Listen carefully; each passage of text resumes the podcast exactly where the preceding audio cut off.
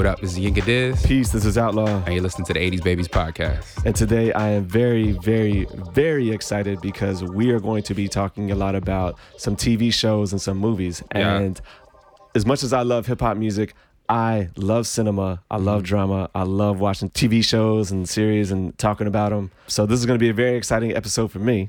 Dope. And there was a lot in the lineup this spring in terms of TV shows that were related to hip hop music and some fashion or another. And so the main ones that we're going to be talking about are the. Uh, I'm not sure if it would be considered a true crime, but the drama that was Yeah. on was a USA, the Unsolved with the Tupac and Biggie murders. It is kind of like a true crime. Kind of, Yeah. yeah. kind of. There's also the Roxanne Roxanne movie that was on Netflix. Yeah. Um, we got the Atlanta series with Childish Gambino, Donald Glover, and then we also just had Luke Cage released on Netflix. So, and uh, any other TV shows that we watch, we might talk about those as well. So, if you guys haven't seen any of these series and you're looking forward to watching them, obviously we're going to be talking about spoilers. So we're There's not going to definitely spoiler alert Yeah. for at least Ver- those four. everything, Yeah. basically everything. So if you haven't seen it, just I don't Yeah. know. For those that don't know, your boys, your boys sideline with a, a torn Achilles. uh, I messed around. I got a triple double, but unfortunately, uh, I ended with a boogie cousins. so uh, I had a, the opportunity to watch a whole lot of TV and a All whole right. lot of movies. So looking forward to diving into this. Okay. All right. So the first one we're going to talk about is the unsolved Tupac and Biggie. Yeah, When did you finish this up? man, just last week. Just last week. Okay, so Yeah. it's fresh in your mind. Fairly. What do you, What do you think? Just quick thoughts. Quick thoughts i think the way i approached it versus the way i ended it defined kind of how i looked at it Okay. um, when i first started watching it i was like man the biggie and tupac suck like the, the, the people who are playing biggie and tupac were not biggie and tupac Of course um, not. and that bothered me Of course not. the other thing that bothered me a lot was um it seemed like they didn't license very much of their music They didn't license so they, any of it. So they made like these like fake versions of songs that Biggie would have made. that was so Pac would've entertaining to me. Seeing what someone's interpretation of what oh, Biggie, yeah. like what a Biggie rap would sound like. Yeah. I just got such a kick out of it because uh. On one hand I was like, no, but on the other hand I was like, I can see what you were trying to do there. Yo, but I, I, honestly, the Pac ones were actually kind of his style. I think Pac is Um, easier to do than Biggie though. True. The Biggie ones, I actually think because when I fir- it first started, I was like, these are horrible.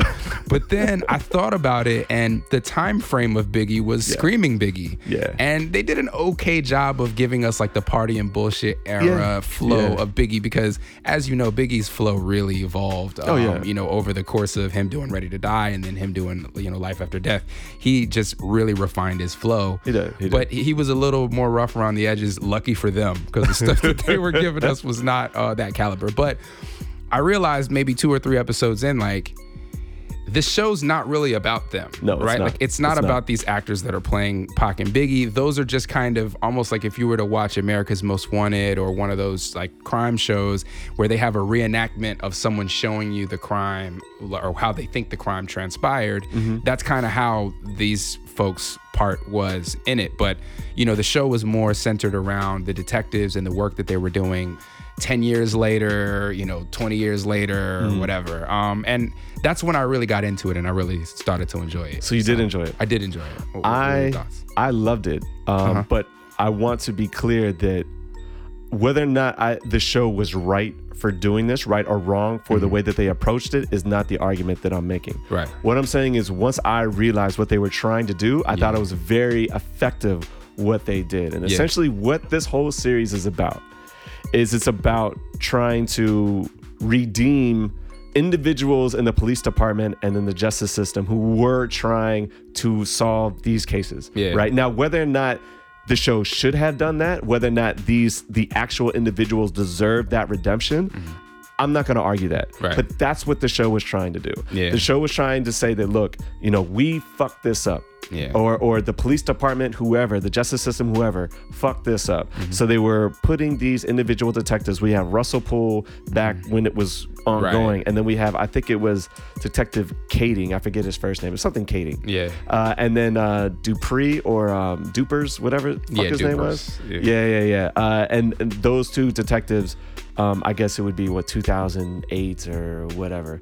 It Um, was and uh, ten years later. Yeah. and so when you think about, about it from that point of view, I think it was very effective because I Mm-hmm. empathized with those detectives. Now, again, whether or not the actual characters deserve that redemption, Mm-hmm. I have no idea because I never met them. I don't know too much about them, but that's what the show was trying to do. Yeah, I think they also did a good job of giving us like Russell Poole's background with that Mm-hmm. first the first situation where it was like was this a shoot b- between you know a gangster then they found out they were both cops Right. and then you know it was like one, one cop is a good cop one cop is a bad cop or whatever and Right. you know him kind of having the supposedly moral compass that was pointed directly north they did a good job of setting that stage and then you know uh, we got to watch it all play out i will say one of the things that I thought it was dope how they had the almost three timelines. They right? almost did the, have three the three time, yeah. the third timeline being in real time Biggie and Pac, and then there was Russell Poole's timeline, which was maybe a month and going on mm-hmm. from the murder, and then ten years later, right? Right.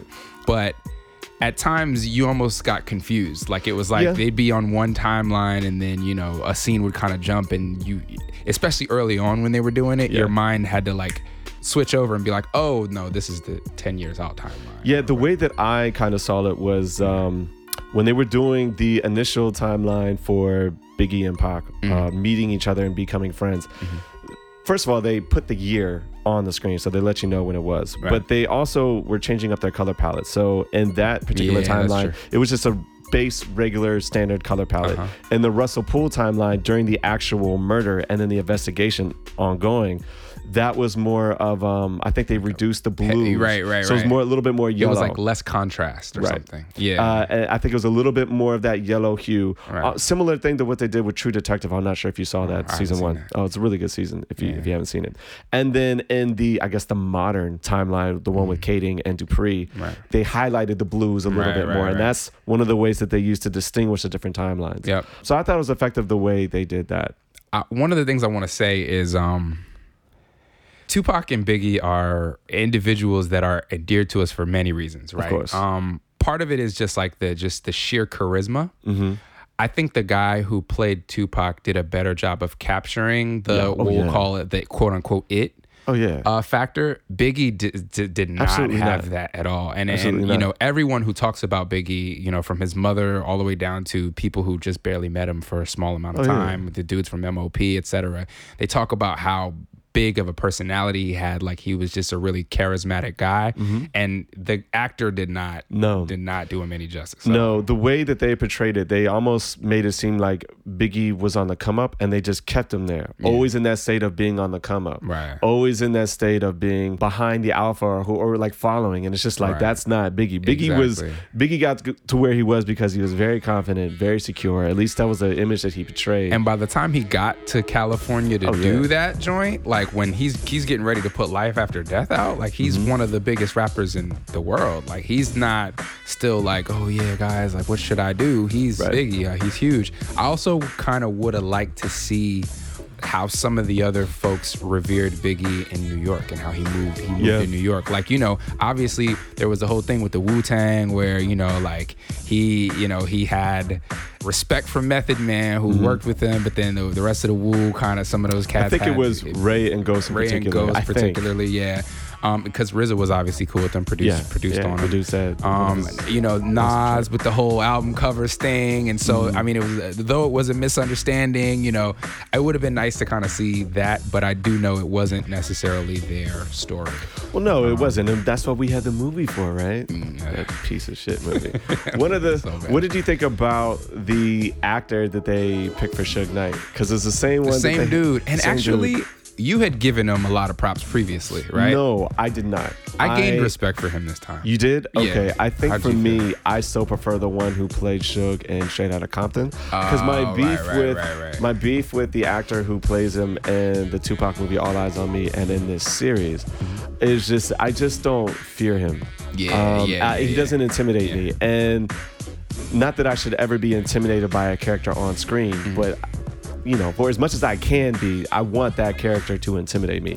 And he didn't do it the way that the guy in Straight Outta Compton did. agree wholeheartedly, but I think one of the things that I felt they did in this series is they they humanized him. Um, Sure, I thought they sure, did a good sure. job of like That's like fair. when he That came and he how he got cool with Pac. It was like, oh yeah, like now I get because I feel like back in those days when Pac, you know, all of a sudden he he clicked up with Death Row and then he was on this crazy gangster shit. People Yeah. were like. What's going on? Like why? Like why would he even? I get that he's he bailed him out, but why would he be riding for them like that? Yeah. And I think they did a good job of humanizing him to a point where, you know, he kept saying like, "Yeah, I just want to make sure black people get paid," Yeah. right? And I think that's something about Suge that doesn't get portrayed a lot about. him, Not is as much that- as it should have. yeah, because I think he actually really did Yeah, want he to get black He people did. paid, He and did. you know he kind of talks about that. But when people paint him, they just paint him as this guy that everybody Mm-hmm. fears, and you don't get everything else. But particularly, you make a great point. The moment where the chain gets jacked, right? Right. Where the dudes roll up on Suge, it seems like a almost fair fight.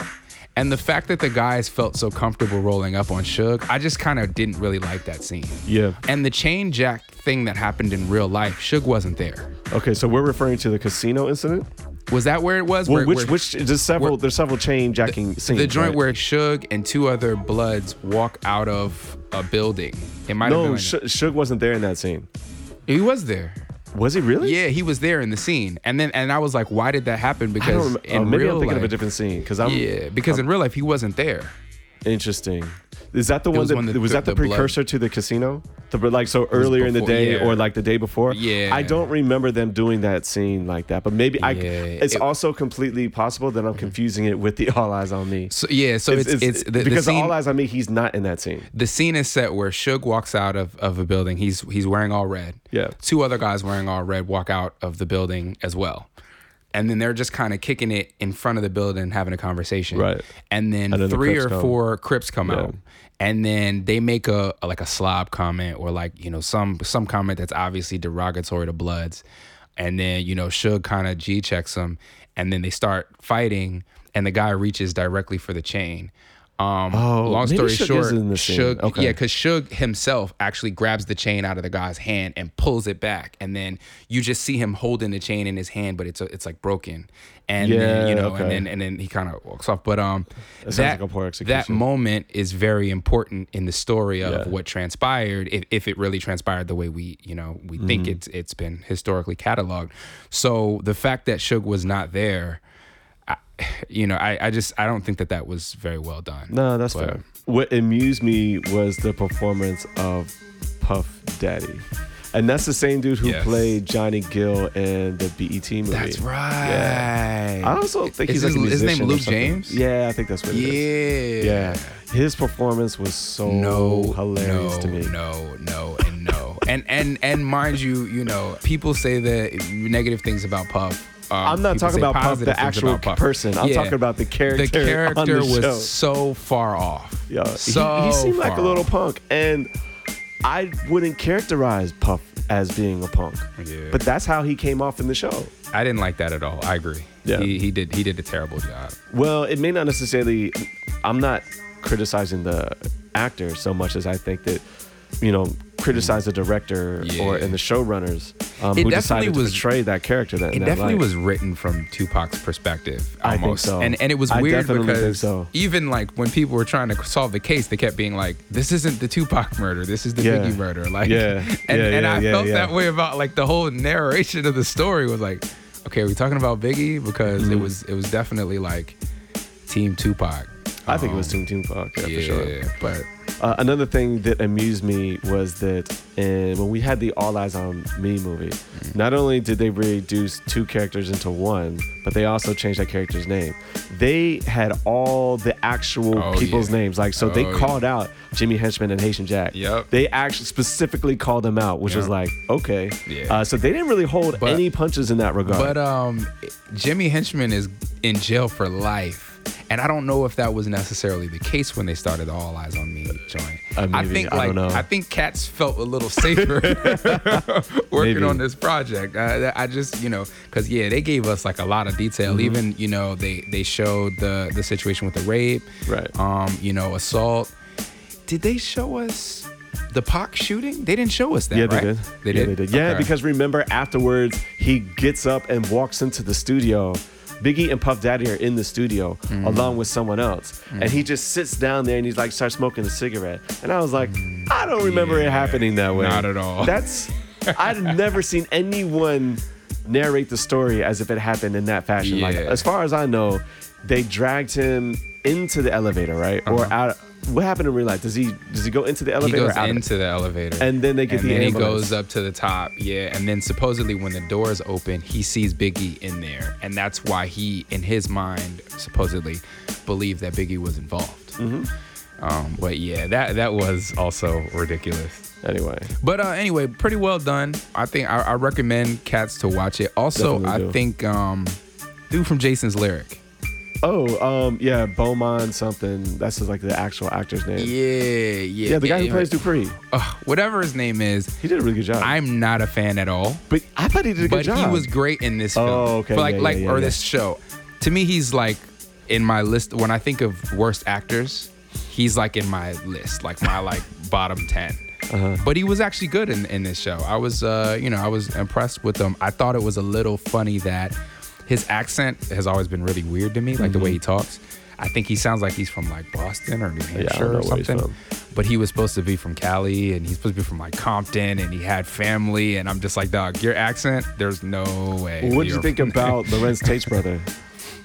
Who's He's the he? one who played uh, the main Crip that we always that they always kept going back to. I forget his name. Oh, uh, And they end up getting him on like the um, selling the uh, promethazine gallon or whatever that was. Yeah, that's that's. Larenz that's Larenz Tate's brother. I didn't know that. Yeah. What do you think about his performance? He Mark was- ass Buster. It was cool. I mean, he sounded like he sounded like he was from Cali. Yeah. Uh, which a lot of people didn't.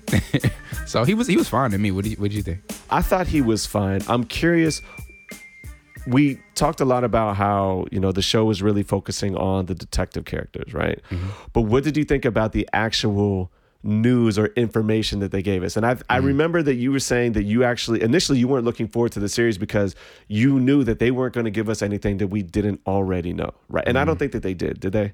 Not necessarily. Not necessarily. So the stuff that they yeah. did give us, do you think it corroborates things that we knew or I think it's pretty. It was pretty spot on, and they actually gave us uh like I didn't think they were gonna like be like this is what we really think happened. Yeah. and they kind of did, Yeah. and um and like you said, they named names. I mean, you know, they showed us. Thing. I I was actually impressed with the depth Yeah. of the show in terms of the quote unquote factual accuracy. Yeah, and to their credit, even though I think they tried to vindicate uh, some particular detectives Mm-hmm. who worked on this case, they also didn't really mince words when it came to the Justice Department, the Vegas Police Department, and the LA Police and, Department. Uh, it was the Compton PD that, that Yes. said it got shut down. yes, and they they didn't they didn't take it easy on them at all. But for me, like I was like, like if they don't mention the Rampart division, Which Then one's the Rampart division? so um, that so I don't think they did because I don't remember They did. that. They, did. Which Uh-huh. one was the Rampart lot. division? The Rampart division, I think, were the folks that initially were supposed to do the Biggie uh, investigation, and then remember they just sat on it for like a month, and then somebody else had to come in. But uh, there was a big scandal where I guess, um, and I, I think we should probably we should probably Google it. You want to Google it and Go ahead. stop for a second? So they talked about the Rampart scandal, and I felt as though like that really gave it credence. As somebody Mm-hmm. who came up in California, the Rampart scandal was something that everybody kind of knew about, like Yeah. Crash Cops and Rampart, and I was I was happy that they covered that. In the We just looked this up, and the main character involved in this was Rafael Perez. Yeah. He was the one where he's pulling out of his driveway in a big like SUV truck, and I want to say that Russell Poole comes up behind him in the car, and it looks like he's about to hop out the car and, and blast on Russell, but he, you know, I guess he turns himself in, and he was the one that when they were interrogating him.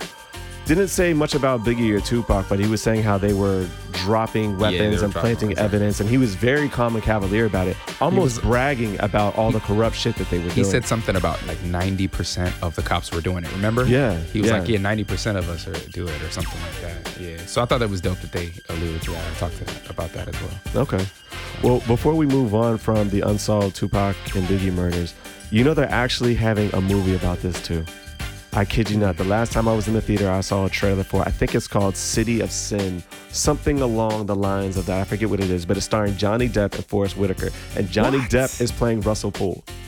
And I kid you not, like in the trailer, they show the scenes where you know, like the corrupt police officer like robbed the bank in the show. Uh-huh. They show that in the trailer for this movie Is as Forrest well. Whitaker the corrupt? police No, officer? no, no, no. Forest Whitaker is another journalist. Because it was Omar Gooding this time around, right?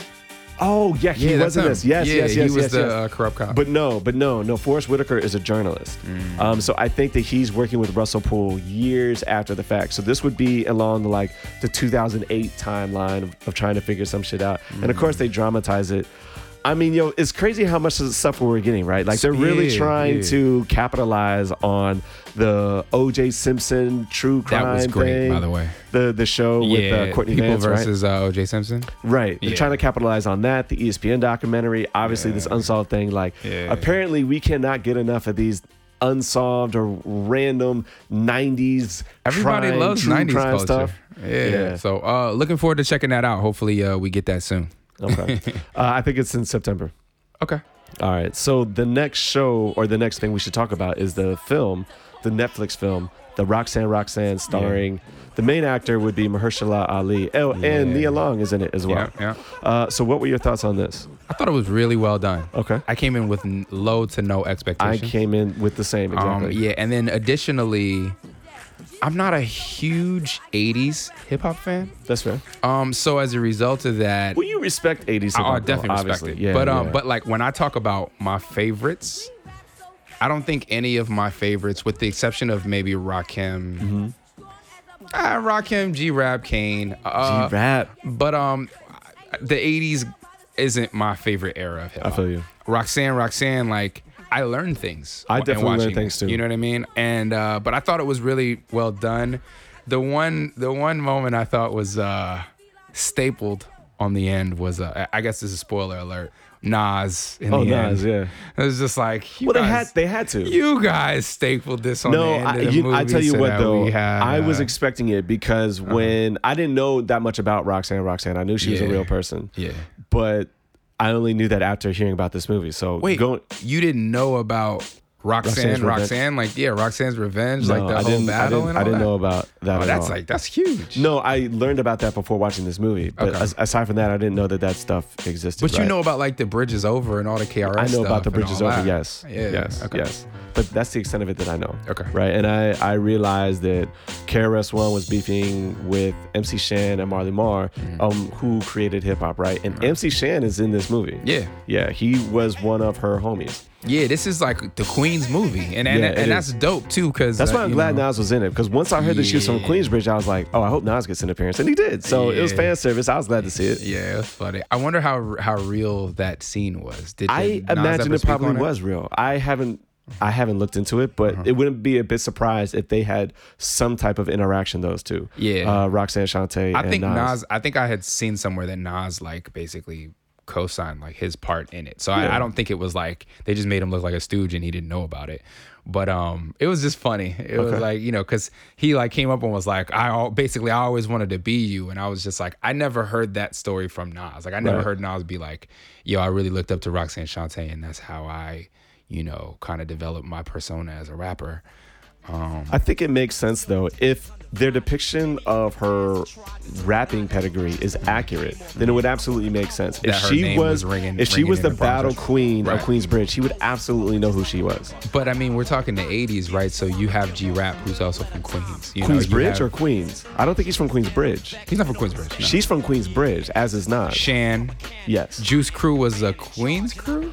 I don't know where the Juice Crew is from. I don't even know who's in the Juice Crew except I just know the name Juice Crew. You know Ace and and Shan. Oh, okay, okay, okay. Master. Ace is in. Uh, uh, Masta Ace was in uh, And then Juice re- Crew. remember BDK was in there, but he basically complained because he said that they didn't really consider him a real member of the Juice Crew. Was that the one? Um, dun, dun, dun? yep, the Okay, that's. Juice Crew. Yeah, that's the I didn't know that. Okay. Or like if I did know biggest that, I record. just forgot it. So Masta Ace at the attention. time was in the crew. He was the youngin. He was like Okay. 18 or something. BDK became a member of the Juice Crew later on, and BDK actually talks a lot about when the whole the beef with Shan and you know all those types of things came, and you know apparently KRS One was his man, Was whose man?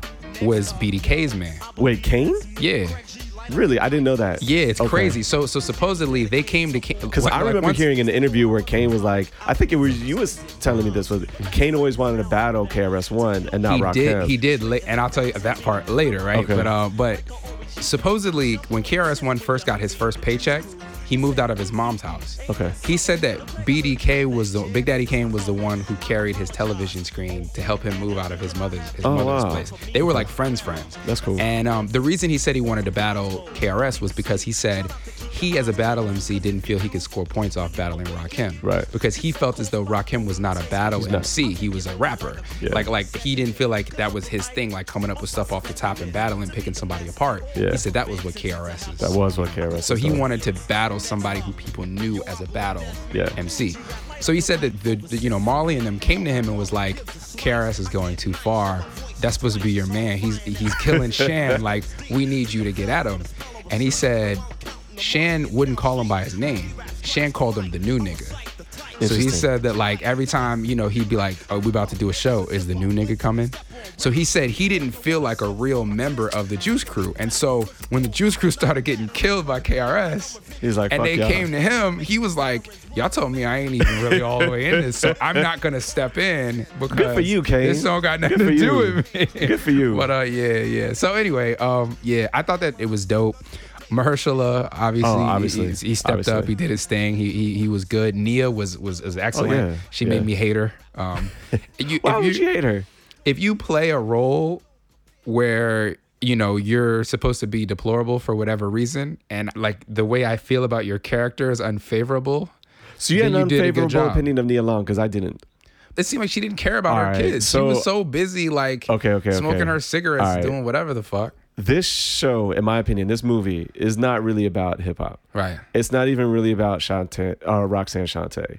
This movie, at its core, the real arc of this movie is about what happens when black men are not in the family.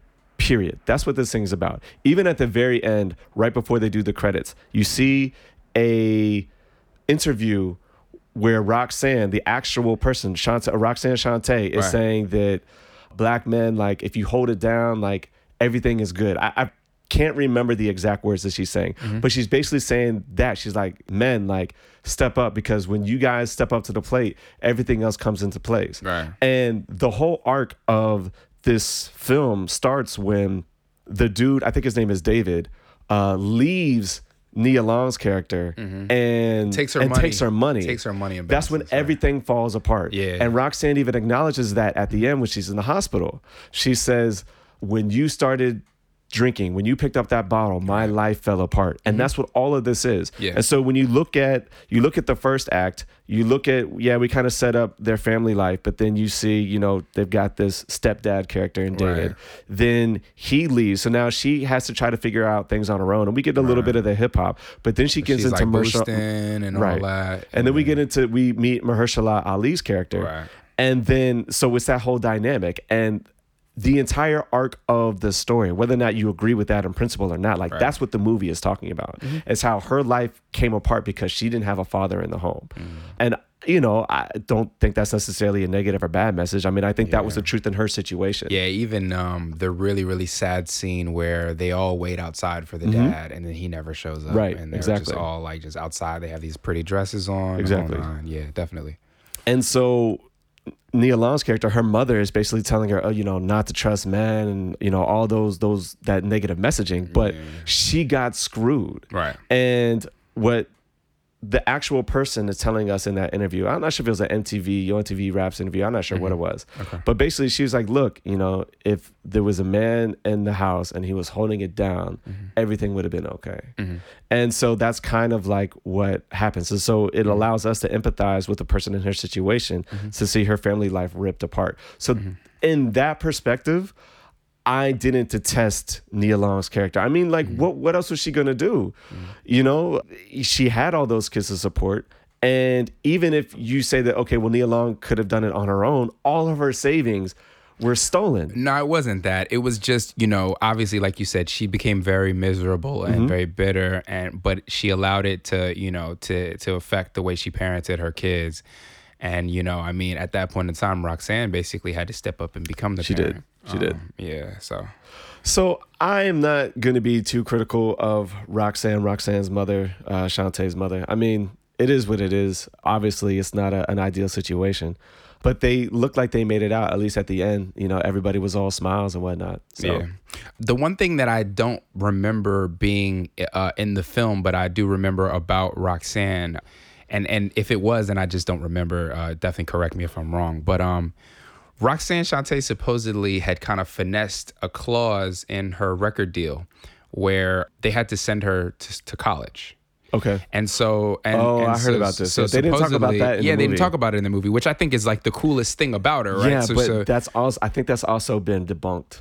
so she had to yeah, yeah, yeah. apologize or do something. yeah, so I, I think and, that, and that's why I was I wanted to look it up, but I think what happened was I think she claimed that she could get a PhD out of it. Yeah. which I don't think was true. But I think I think the clause about her going to college was true. But I don't think she actually went to college. I think she lied about that, if I'm not mistaken. Really? I don't. Look, I don't have the information. I was Mm-hmm. looking at something on Wiki, and that was my interpretation of it. Yeah. Maybe that was not written, and I just misread it. Yeah, but I'll there have to was take a look some at it. But controversy yeah, surrounding basically the way the way it was, you know, I had read it initially was um that she basically she had this contract, and obviously the contract wasn't great, which we saw her have you know struggles with contracts and stuff like. Right. that. But um in the contract, even though she didn't get paid as much as she may have should have, I think her mother was the person who I think encouraged her to put a clause in it that basically said, you know, if this shit doesn't pan out, basically you can go back to college and they'll pay for you to get, go get a degree. And then later, you know, Did she years later, high school though? I got the impression had, she she dropped probably out. had to get her GED. Maybe okay. And then years later, like I'm talking, you know, in the last 10 years, Yeah. she picked up that contract and basically cashed it in to go to college. Now, what I think oh, okay. what what I think the that was debunked was I think she did an interview or something and said she was getting her PhD or had gotten her PhD or something about her PhD Okay. was was in the story and I think that was false. All right. And then it got debunked and then she had to come out and apologize because she didn't have her PhD. Okay. Yeah. So, um, I thought it was really really cool though. I think- I liked. Oh, Okay. go ahead. I think folks should definitely watch it. First of all, I think this story is a lot more frequent than people think. The story of a parent who loves their children but works so hard to make ends meet or to create whatever, you know, the environment is. I mean, I know that the drinking definitely, you know, played in later, but um that they almost don't really have the time to really be the parent that they want to be because they're busy doing other things. Right. Um, I think that was a big storyline. And then, you know, Roxanne coming into her own as a woman.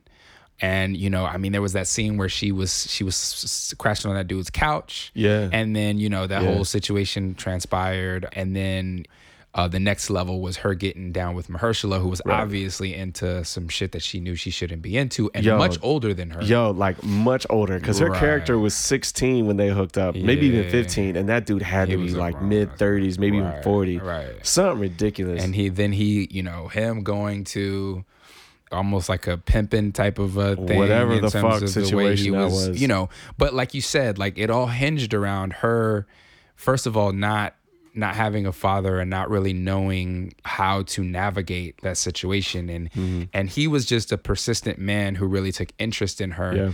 and it seemed like their interaction was much more about the fact that he was a persistent man who seemed like he had his shit together that was taking interest in her than it did like oh he's he's a sweetheart i mean he, he bought her like a, a, a mink or whatever Yeah. but it was it seemed to be more about that than anything else but just the way people interact with each other and i think there's a lot of lessons to be learned from the movie i thought it was really well put together I thought it was really well put together. The last thing I'll say about it, just something that I thought was cool, was how they showed actually Roxanne's revenge coming together. What I didn't realize was that's actually Marley Marl's first like big hit. He had another. I looked at this, this discography. Right. He has another single that was out before that, but I don't think it was a hit. That was his first big hit I that made that. made a lot of noise. If I'm not mistaken, it was. That was something that I didn't know, and but Yeah. the, the big thing I didn't know is that I didn't know that Roxanne was so notorious the way they have her portrayed in the. In Well, the do you think that's dramatized, or do you think that's for real? I think it's dramatized, but at the same time, not to toot my own horn or anything, Right. but I know what it's like when you're the person who, you know, you're a new kid and you come to the school, or you're a new kid and you come to the neighborhood and you say, I rap, and Mm-hmm. everybody goes, Oh, yo, you should talk to Roxanne or you should battle Right, right. Roxanne. Like every neighborhood and every school has that. They have Yeah, like yeah. a person This who everybody knows, you know, and so they may have dramatized it to where she's now battling these grown ass men and all this other Mm-hmm. stuff, and she's making all this money, but. The fact that I, I- I think it's probably true that she probably did have a name to the point where people were like, "Yo, you want to rap? Like, go holler at this person." Yeah. So, I, I thought that was dope. So go check that out. It's on Netflix. Do you have anything else to add for it? No, Okay. So the next thing we should talk about, which was just released on Netflix not too long ago, was the Luke Cage series. Yeah. So this is a big, big spoiler alert because we know a lot of people like this show. Like, this is the like- second season though. It is the second season. Right. It is the second season. So what are your thoughts? Good show, I guess. I like that they injected a lot of hip hop. Yes, it Um, did. I don't know if you're an Adrian Younge fan. I'm not sure if I would use the word fan, Okay. but I like Adrian Younge. I'm not gonna I- buy everything he did, but I I did buy his first project with Ghostface. Yeah. Um, I did enjoy the Black Dynamite soundtrack. That was great. So for me, I'm not a huge fan. Okay. Right? I'm a fan of the aesthetic. Yes, yes. But in terms of the, the way it's executed for hip hop albums, I'm not necessarily a fan of it. Yeah. But the way it's executed for soundtracking to me is perfect. well, I mean, because I think his first big project was the Black Dynamite soundtrack. Is that right? That's the Michael Jai Michael Jai White one. Uh, It's Okay. like the, the black exploitation spoof. You gotta watch it. It's hilarious. I thought his first was um was either PRhyme or the Ghostface one. Well, no, no, he did Ghostface after Black Dynamite. Okay. So for folks that don't know, PRhyme is a group that's DJ Premier and Royce da Five Nine. Mm-hmm. But the, the aesthetic that they do for their collaborative albums is basically Adrian Younge does a whole bunch of music. He gives it to DJ Premier. DJ Premier chops it up and makes the beats for their records. Boom. So that's like kind of a different, a little different because typically what Premier does is he goes out, he gets random popular jazz records or not so popular jazz records Right. from back in the day and he, he cuts stuff up. Here he's limited to just the records that Adrian Younge makes. And then, you know, kind of same with what happened with the Ghostface production, right? Was it Adrian Younge and RZA or Well, which one? Because he has two albums. I think it was like uh, 12, 12 something? That's the one. I'm 12 talking something, 12 Reasons to Die or something Yeah, like that. that's the one I'm talking about. uh, so he's got two albums, and those are both produced by Adrian Younge. I don't think RZA had anything to do with them. okay. But I will say that in terms of that esthetic Mm-hmm. uh, there's several different musicians who kind of do things like that. So there's Adrian Younge, who we're just talking about. Right. There's also the house band for Daptone, the whatever, like Sharon King and the Dap Kings. Yeah, I've heard of them. um, that house band. Okay. That's the same band that was producing for Amy Winehouse, the same band that produces for Charles Bradley, I think his name. Okay. So basically, what they do is What they don't just. Will Tell? I don't know who's Will Tell. Did the Elmatic, the Elzhi remake of, of, of Uh, I, haven't, Elmatic. I haven't even seen that. I have to Uh, listen to it's that. a, another band that like plays, uh, you know, all the instruments. And there's another one that is uh, El Michels Affair, which is the one that I like the most. But essentially, what all what they do is they record things using like old equipment and some kind of old techniques to make it sound like it's Yeah. got that 60s, 70s soulful sound. Because Yeah. a lot of you know, we were talking about Leon Bridges, right? Mm-hmm. Like Leon Bridges, they weren't using those old techniques. Maybe they had an old sound or old genre, but it was very much a modern production, right. right? These artists that we're talking about right now, they specifically have Yeah. the old school production in their music. yeah, Um, and I think that between like analog machines Right. and stuff like that. and between artists who've worked with Wu Tang, if we're going to talk about Adrian Younge, the one that I prefer would be the El Michels Affair. That's the one that they did. The, he did the two albums, basically I don't think I heard sampling. Oh, I've sent you some of the stuff. Basically, what he does is he gets his band together and they sample or RZA produced tracks, but then they remake them as if they were the tracks that were being sampled. Right, so it's basically it's like he'll take the cream, he'll take Mm. The cream riff, and then come up with his own song with that riff using the old school Mm-hmm. recording techniques. And when you hear it, you're like, wow, that's Cash Rules Everything Around Me. Is that the actual sample? And it's not because he made it in like 2011. Yeah. But it sounds like it That's was made in 1970. He's got two albums of this.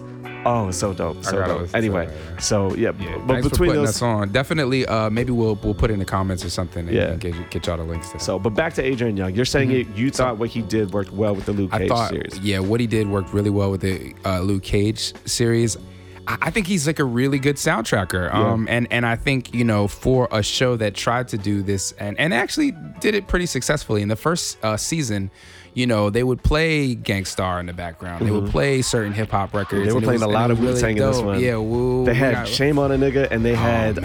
um, Yo. they had like I think it was like Fourth Chamber or something like honestly, that. Honestly, I never knew how well ODB's music goes with fighting scenes. Like honestly, I don't want to hear any other music on fighting scenes anymore. I just want to hear ODB's music on fight scenes. Uh, I think they started this season with Shame on a Nigga, right?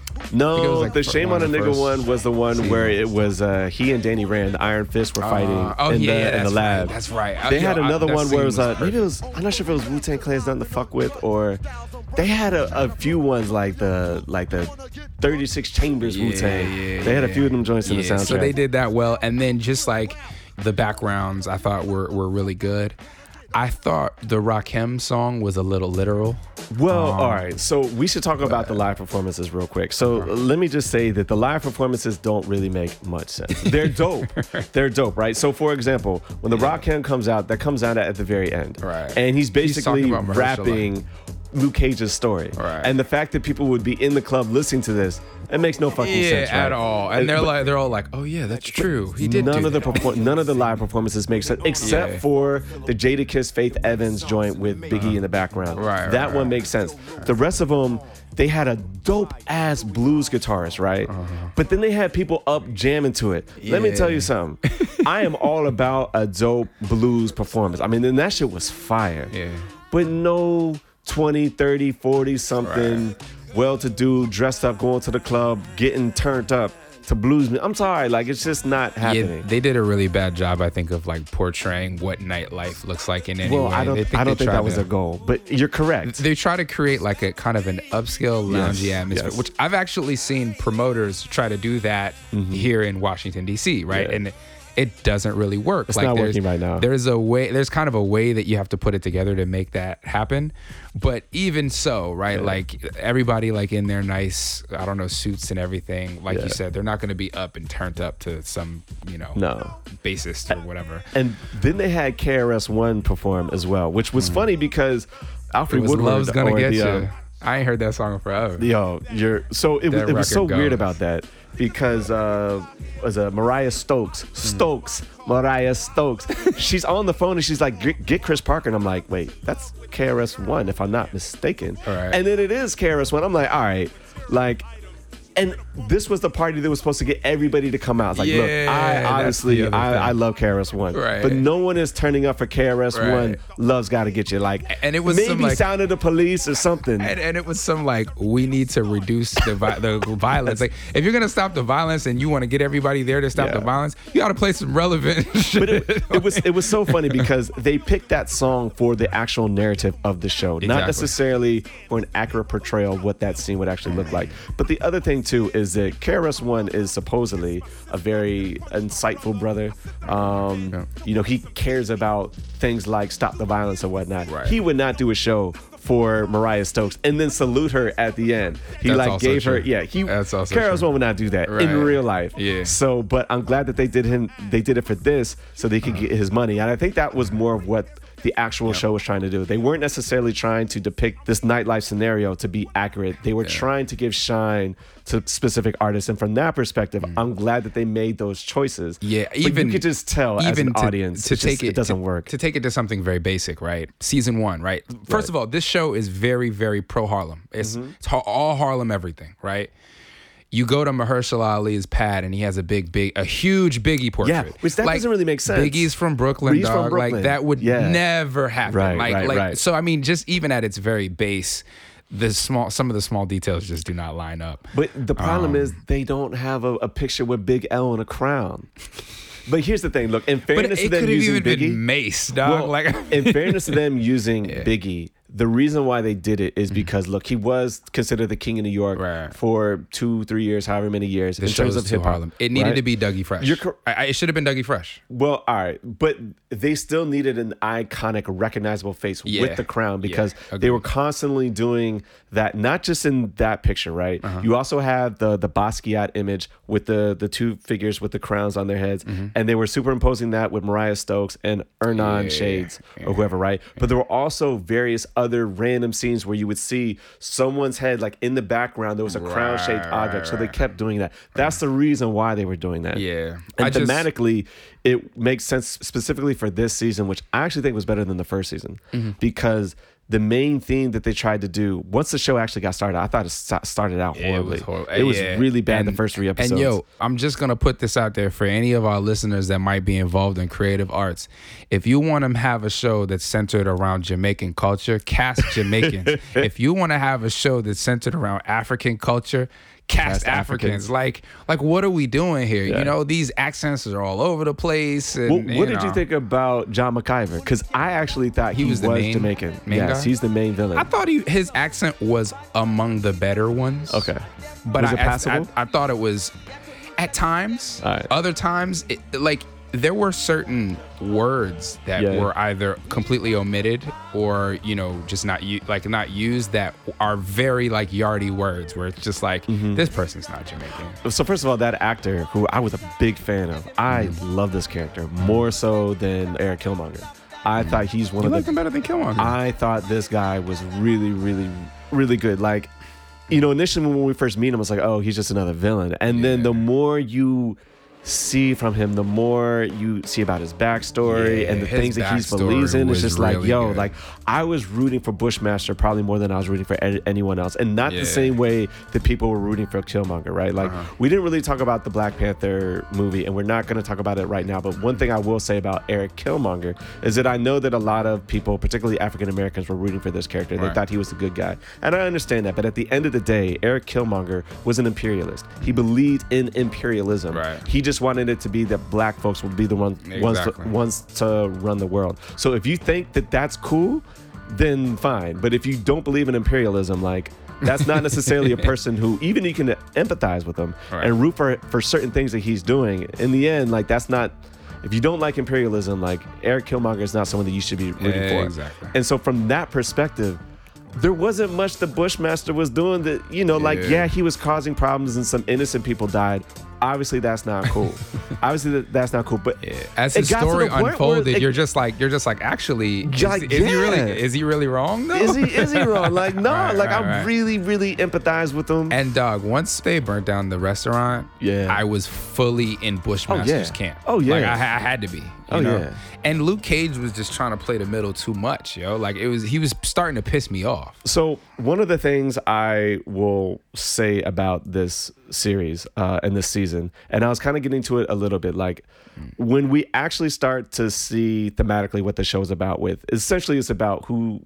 What it, what does it mean to be a king? It's kind of like Machiavellian in Oh, that yeah. sense, Oh, right? yeah. And that started to be revealed to me around episode six, episode seven, and of course, when you go all the way to the end, it's very, very It's paramount, very- very, right. very paramount, right? So from that perspective, like once I started to see those themes settle in, I started to enjoy the show a lot more. Yeah. The reason why I thought the show started off really, really bad is because they were kind of what they were doing. They were kind of all over the place, and what Mm-hmm. they were doing is they were taking elements from social media, pop social media, and they were kind of throwing them on into the show Ah. Right. just to kind of like get people's attention, Right. right?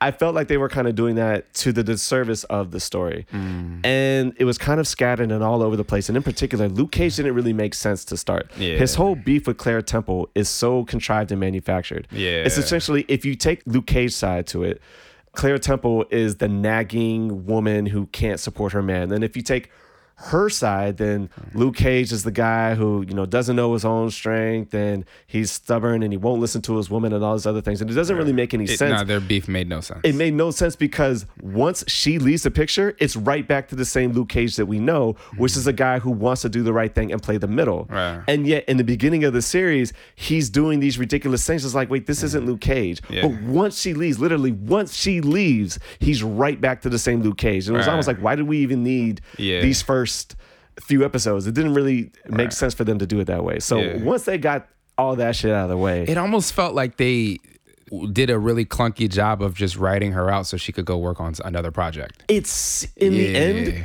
That's the only thing I could think of. Yeah, it made no sense. And and. I think I think they like try to set it up so that somehow she's gonna pop back up. Maybe like in whatever's next Iron Fist or Daredevil or whatever, Yeah. she's gonna pop back up. Well, she has to. I mean, she's been in all of those. She's been in every single one of the series. I think. I, Mm. I haven't watched Iron Fist, and I didn't watch Jessica Jones season two, but I Iron know that she was in. Iron Fist, and I'm sure. I'm assuming she was probably in Jessica Jones. yeah, season she two. was. She Okay. was uh, briefly because uh, he Luke Cage was in. Oh, was it? Um, Okay. Yeah, but yeah, man. I mean, um, you're right. The beginning was kind of all over the place. I think they were trying to ground their footing in showing us what the new Harlem is now that Mahershala is gone. Yeah. Um. So now we we're introduced to Shades. We're introduced to Thomas Jones. Shout out to Thomas Jones. Thomas uh, Jones, who, who had a way more speaking lines than I was anticipating. Yeah, he, he actually held it down. I thought man. he held it down yeah, too. he was good. So shout out to him. And uh, uh, for for those that don't know, uh, he's a, f- a family of a of a close friend from UVA. Yes. So uh, wahoo wah. Also, Um, NFL vet, had a very good career. Played for the Bears. Played for the Bears, played for the Jets, played for the Cardinals. Yeah. Yeah.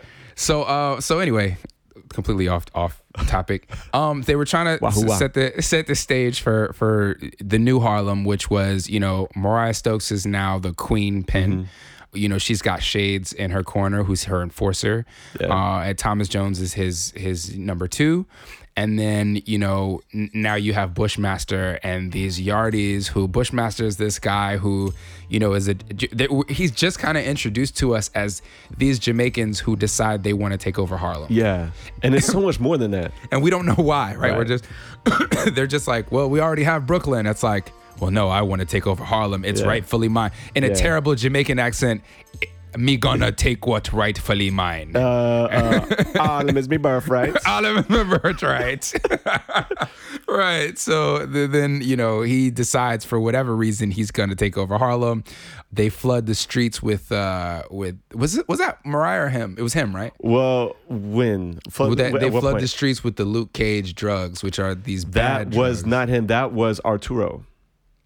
That was Arturo. So that was before. So that was more Mariah than it Okay. was Art. But that Yeah, really had to nothing to do. out. Yeah, that really had nothing to do with anything. So then he comes into Harlem and is letting everybody know, like, yo, tell Luke Cage I'm coming type Right. thing or whatever. Yeah. So at that point in time, I guess it's just us trying to get an understanding of what the what the lay of the land was for the Right. first few episodes, and it was all over the place. It was all over the place, but I think it was around episode four. Basically, once Rosario Dar- Dawson leaves the show, and I'm not knocking on her. That's right. not because I actually think she does a good job as Claire Temple. It was just Yeah. the writing, the decisions that the showrunners decided to make for her character and that Mm-hmm. relationship really just made no fucking sense. I think though they they also wanted to create because honestly, you couldn't have the Luke Cage that you have at the end of the season Sure, with, with Claire Temple this is true. the I will. right? I will concede Um, yeah, and it's it's so weird because I mean you see it from the beginning, the foreshadowing. You know, uh, Oh, yeah. he actually says, "My name is my name," which Yeah. anybody who is like up on the wire and Right. then Pusha T and Yeah. pretty much any drug counterculture in urban environments, right? Like, my name is my name is like. In the wire, I'm on top of everything. This is I want my corners. that. That's That was that persona. Um, that was uh, was Wood it Harris. as Avon Barksdale. Yeah, he says that. I actually thought it was a dude who has not Omar, um, Marlo. No, no, no. I thought it was him that at the in the very last season when he's about to go into prison and it's between him and Chris Partlow. I think Mm. Chris Partlow goes, but I think it was in that scene. He's like, "My name is my name." Maybe it was He may- both. he may have maybe, repeated Maybe it. both said it. Maybe But- both of them said it. But yeah, it was it was during the power struggle between him and um and Idris Elba, where you know Idris Elba's like, "Yo, Mm-hmm. Oh, fuck okay, these okay. corners. Like, we need to get on this business shit." Yeah. And Avon Barksdale's like, "I want my corners," and he's like, "My name is my name." He was talking Mm-hmm. Okay. about how like his name is the most important thing to him, and Yeah. that was supposed to be like the old way of thinking. Okay, right, right, right, right, right. Anyway, so eventually, right, Luke Cage comes around and he he sees the people are, are putting his name on these drugs, and you know, I think it's the dude who's selling T-shirts with, Yeah. with hashtags. I actually appreciated his character. He's like, why are you, you know, why are you so mad about this? And he's like, my name is my name. Right. And I think that's where we see this foreshadowing of Luke kind of feeling the power of Mm-hmm. being Luke Cage and it, it becoming something to where, you know, by the end of the season, we can't even really tell the difference between him and, and Mariah. Like, and I and I think that that thematically is what makes this season so much better than the first season because the first season, I think what really drew me into it was pretty much Mahershala Ali being amazing, being Right. very magnetic, charismatic, and then once he goes from season one, it's kind of like once we were introduced to Diamondback, you know, Yeah. season one just kind of went downhill. he was like sla- Right. like a slapstick villain. But in this season, like it's really about uh, what does it mean to be a king? What does it mean to be a ruler? Yeah. And like you said, we see it when he's talking about my name is my name. We also see it in the confrontation with Bushmaster when he's like Harlem is mine. Right. And so now we have Bushmaster thinking like, well, this is my birthright. Harlem is mine, and this is how I want to run things. And then you have Mariah Dillard or Stokes, Mariah Stokes. Stokes. And what does it mean for her to be a king or ruler? And even Shades, Uh-huh. Yeah. right, playing the back role, but also still trying to maintain his ma- masculinity, which was constantly called out. And the first few episodes, I was like, all right, they're doing the most. They did But then when that. Comanche starts calling it out, I was like, all right, Yeah. I can kind of see what they're Yo, doing there. Speaking of which, sorry to interrupt, but one of the things I thought was really dope was when they took Mariah off the streets mm-hmm. and it created a power vacuum. Yeah. And I think that that's something that people underestimate about the way things work, right? You know, it's kind of like it's kind of like an ecosystem with, Yes. with like power. It's uh, you know similar to the ecosystem in in you know the wild, where it's just like okay, while Mariah was this terrible you know queen pin figure that did all of this stuff, she really did care about Harlem, and certain things kind of worked in a certain way with the natural order of things because she existed. And then when she no longer existed in that world, certain other things transpired as a result of her no longer being there. I thought they did an excellent job with that. Yeah, and of course they they dramatized They it. over dramatized. yeah, they're it, definitely yeah, over traumatized. I'm not sure if it would actually play out like that in real life, but the similar concept, Yeah. similar themes are definitely there. It's like the Hamsterdam thing in in in The Wire, right? Mm-hmm. Yeah. Like it's like when they took away for folks that haven't haven't seen The Wire or don't know wow, about massive Baltimore. Spoiler alert. right? if you don't know about Baltimore history, basically there's they created a a scenario where the police wanted to reduce violent crime and then the amount of murders because that was how they were being assessed or the metrics that they were being assessed by was the body count. So the the sale of drugs was not how the their their priority as a police department. So they decided that they were going to leave a certain area of Baltimore that between certain hours people could sell drugs freely and the police would not bother them. As Mm-hmm. long as they didn't kill anybody, there were no bodies, they could just do whatever they wanted. And obviously the whole thing went to hell. But um it's a Good idea though. It's actually based off. Well, I think it was actually based off of a real experiment or something similar. It was based off of a real idea. That's for I sure. thought Amsterdam was the idea.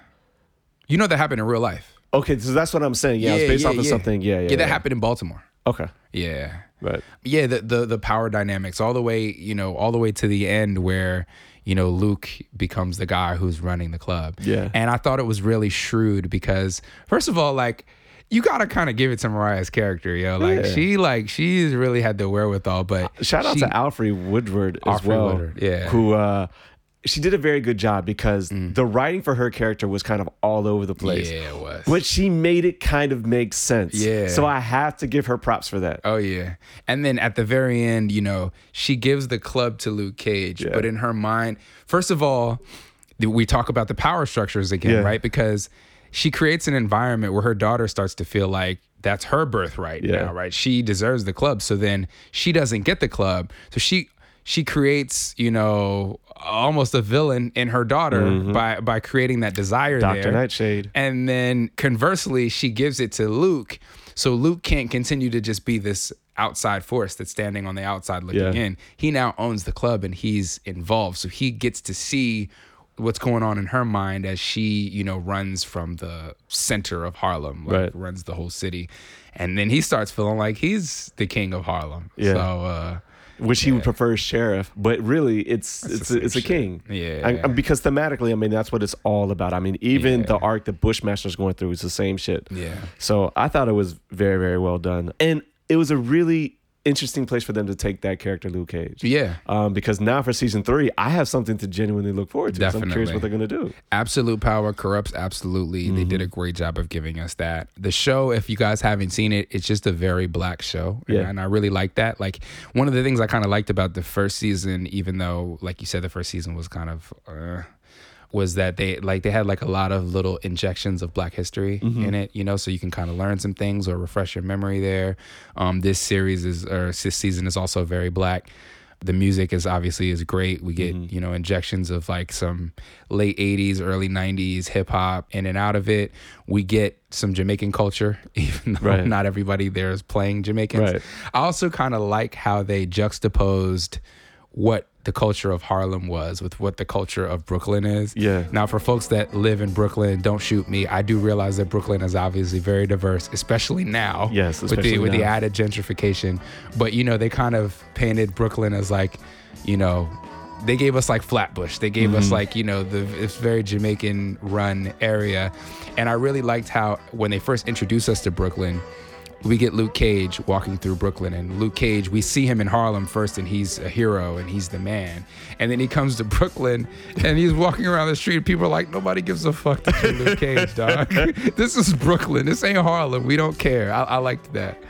A few other things that I liked about it in the similar vein, similar, is just the dude who works at the barbershop or whoever who's selling the merchandise. Yeah. I really like the idea that he's like, look, you got knocked down, but I still got to tell the people I'm out here hustling. Like, Right. that's a story that people need to know this. And the idea that he's not fully in Luke Cage corner, but he still He is. still is, man. At the same time, like, I just, I thought that was hilarious. Um, Yeah, that was funny. I also like that they called out the Black Bougie Elite and the the mm. whole like Family First initiative, but that that, that crowd kind of catering to potentially a corrupt politician who's in certain Right. areas probably shouldn't be, but you know that's they still got that cred that they're kind of catering to that. I thought that was really really cool. I think that's like really realistic. Like you uh-huh. talk about that, Oh, you know, yeah. it's just like, and that was one of the reasons why Mariah mattered, right? Mm-hmm. Because even though she was doing all this bad stuff in the background, she also really did care about Harlem, and Yeah. she was putting these initiatives forward.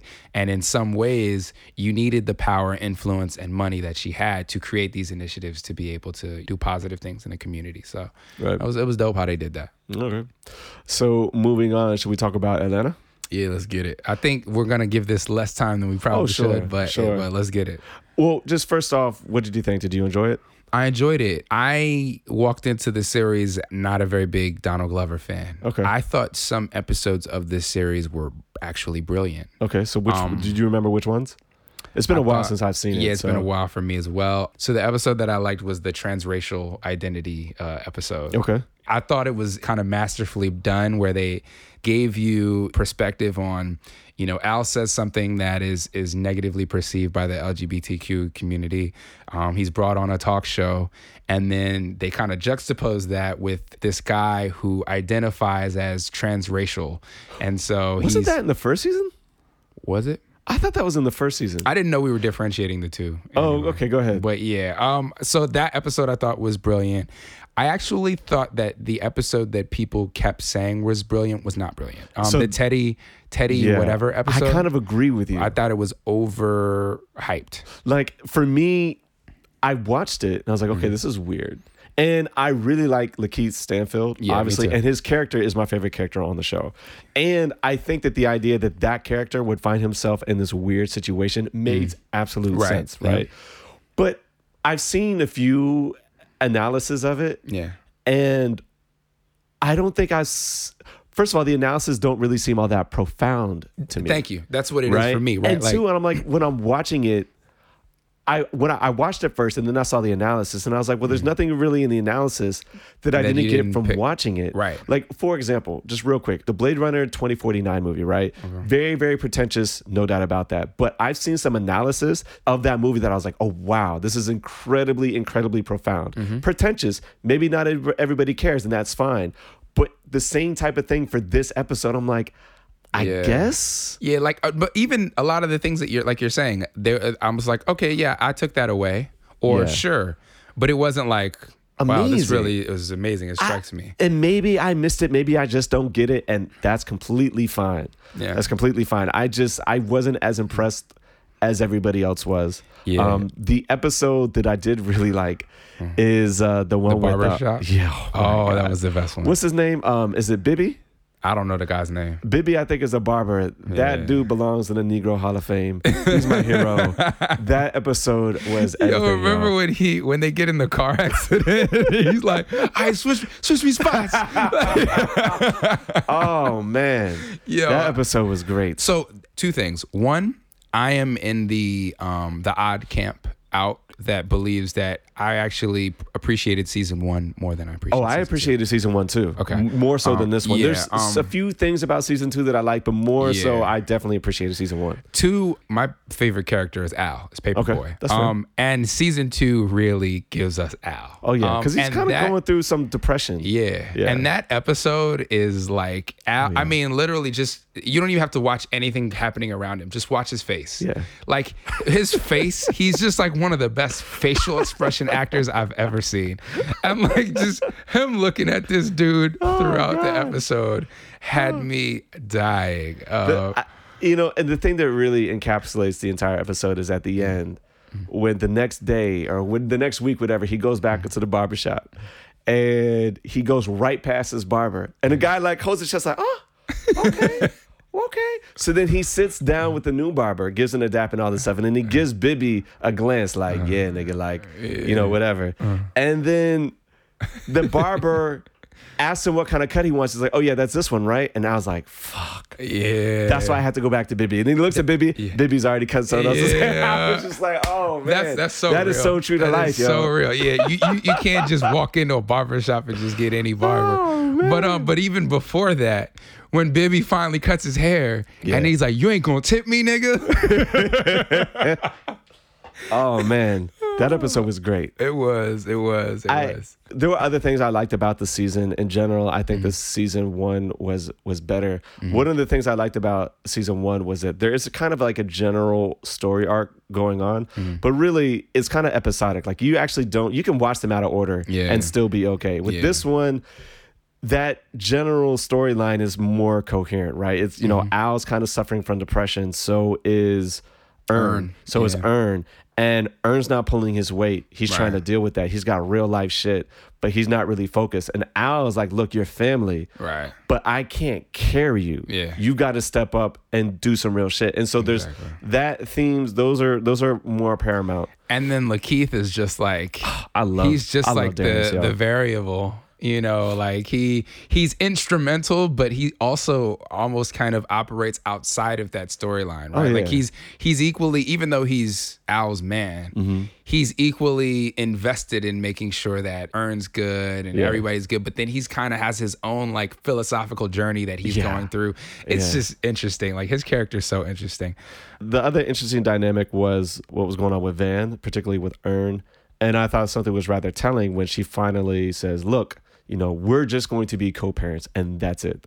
All this other wishy washy shit, I'm done with it. But then the very next episode with her, when they go to Drake's house, was that whole concept to me was hilarious. that was hilarious that concept to me was hilarious. There's some things about it that I didn't like, and we can get we could touch on that. Right. But I enjoyed how she's trying to get over this dude, and yet she's sweating his Instagram Mm-hmm. and his social media and stuff. And she was like, "What is he doing? Oh, I've got to get on the gram with Drake."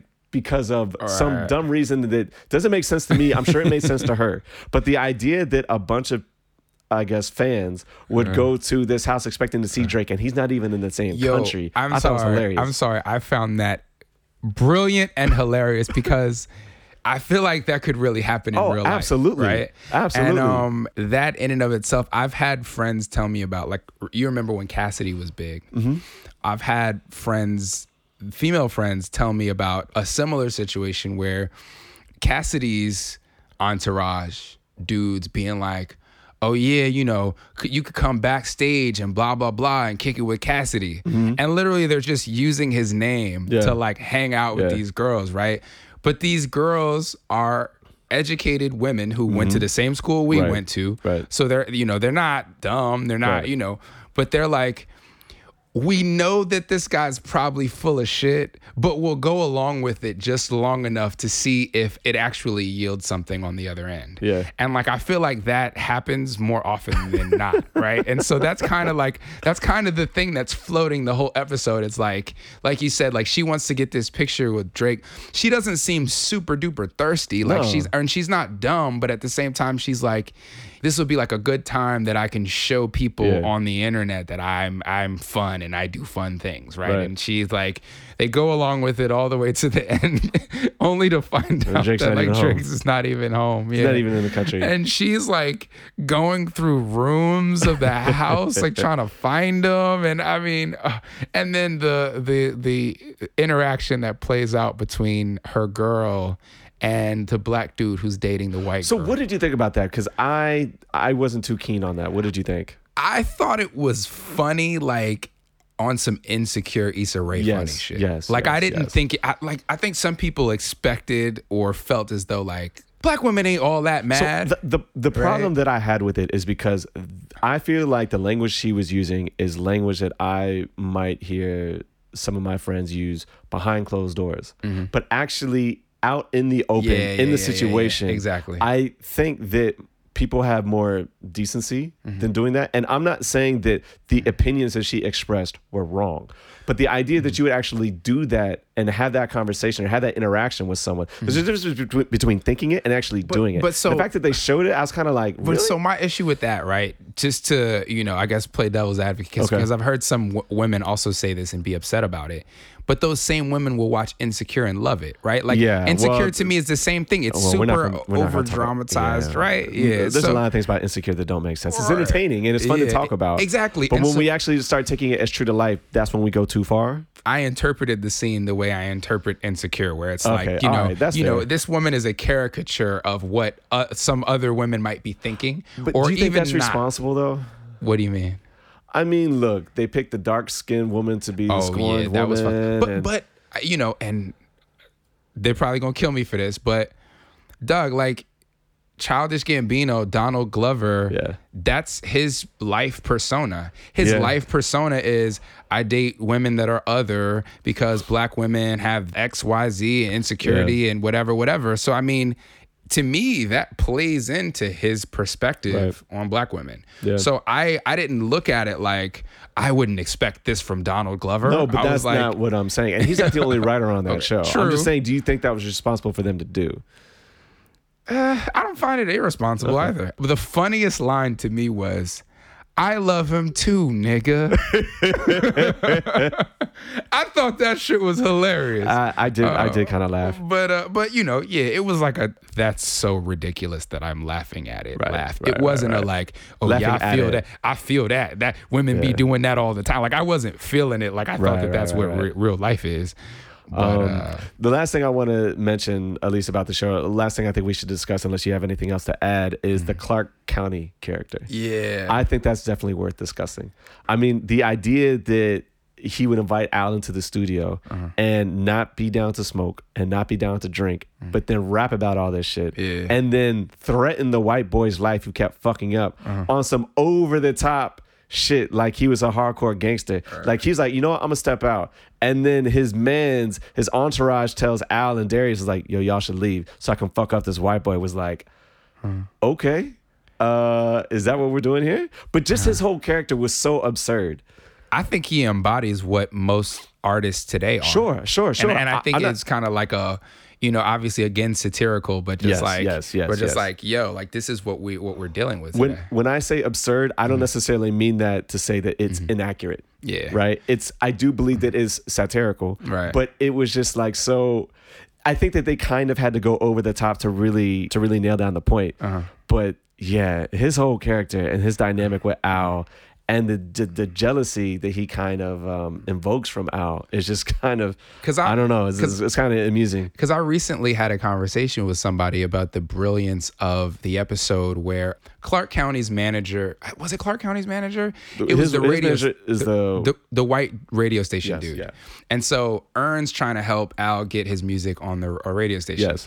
And the guy has kind of done this level of like, you know, I guess I'll call it social engineering that everyone does where it's like he's kind of almost code switching in a way, right? Where he certain people he feels comfortable speaking in a certain way versus others. Yeah. So he's talking to Earn and he's dropping all these N bombs. He's telling him this story about, yeah, so I told the N this and I told him that. And he's, you know, and and Earn's just kind of like, yeah, okay, okay.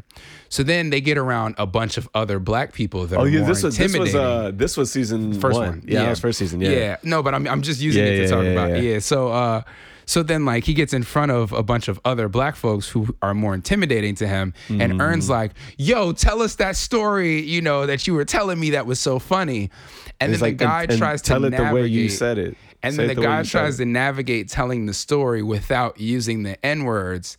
And then he realizes that the story isn't even funny anymore when Right. he removes, you know, that additional artistic license is just like, I, I just, I thought that was brilliant. Oh, yeah, Like, you know what I mean? And I think like little things like that, like with Clark County's manager and how like, Clark County is that dude. Mm-hmm. And so he is like a, you know, just like a walking stereotype almost in many ways, right? He literally he says like they're like, "Yeah, man, you really doing your thing. You got the this commercial, the that endorsement, that whatever."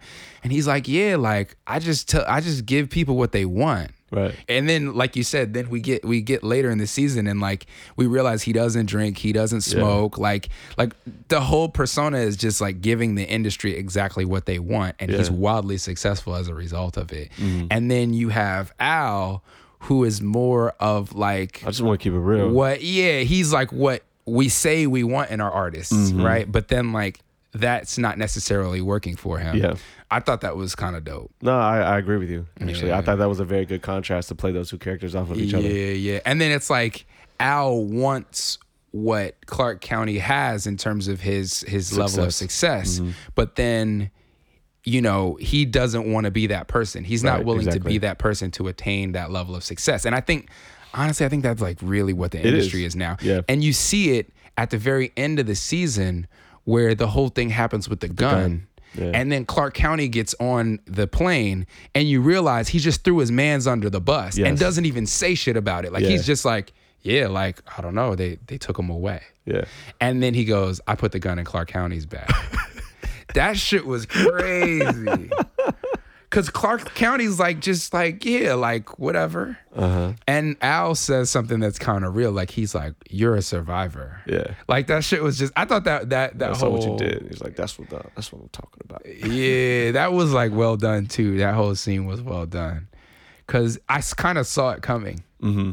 When they had the whole gun at the very beginning of the episode. Oh yeah, like, that's why they gonna- put it in there. Yeah, he's gonna fuck like, oh, up. he's gonna fuck up. Yeah. Yeah. And then, you know, they finally everything finally seems to be okay. And then they get to the airport and it's like Joel Santana moment, you know. He's like, let's go, let's walk. So I think that should probably wrap it up for Atlanta. Are there any shows that you're looking forward to that are coming out? Hip hop related? I can't think of anything off the Can't top of think of my head. How about yourself? It's not hip hop related, and we already did mention it, but Insecure has always got good music. Yeah.